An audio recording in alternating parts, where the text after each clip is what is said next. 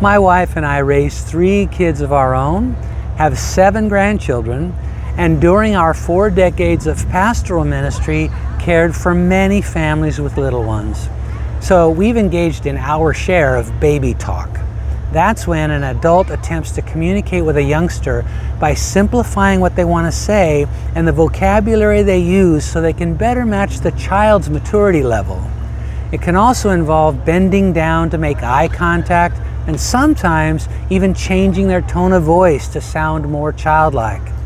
And something like that is what I see in John 16 28, where Jesus offered the disciples a simplified version of something he'd previously told them more than once, but seemed hard for them to understand.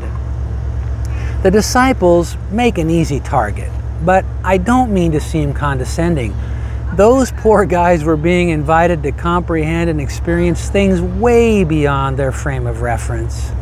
Jesus was preparing them to navigate the pivotal moment in human history when the maker of the universe, clothed in human flesh, would sacrifice himself to rescue a fallen race. I mean, come on. I'm prepared to cut them some slack. But as the Lord wound down his pre crucifixion instructions, it was essential that they at least grasped the main point. So, with careful and simple language, he told them, I came forth from the Father and have come into the world. Again, I leave the world and go to the Father. And that seems to have done the trick. I'm paraphrasing now, but in verses 29 and 30, they responded by basically saying, Thank you, we finally get it, and our faith in who you are is now secure. But Jesus knew it wasn't that simple. And in verses 31 and 32, beginning with a searing rhetorical question, Do you now believe? He prophesied that they would all soon abandon him. And as harsh as that may seem, he didn't leave them hanging there twisting in the wind with what I can only imagine as the kind of loving words and warm tones someone would use to reassure a confused child.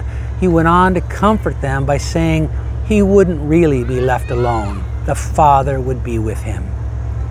Then, verse 33 records the Lord's final two sentences before John's narrative begins to steamroll toward the cross. They're filled with rich compassion. He told his disciples that all the things he taught them were specifically designed to give them peace through the coming storm.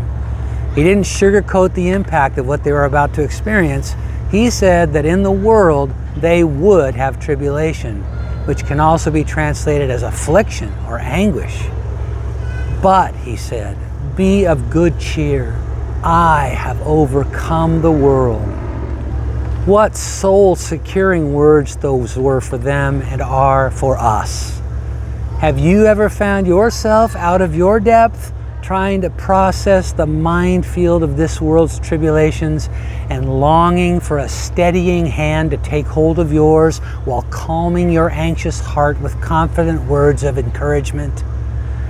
These are those words, and His is the hand that reaches toward you now as the Lord takes a knee, looks you in the eye, and speaks them with loving, uncluttered simplicity over you as His precious child.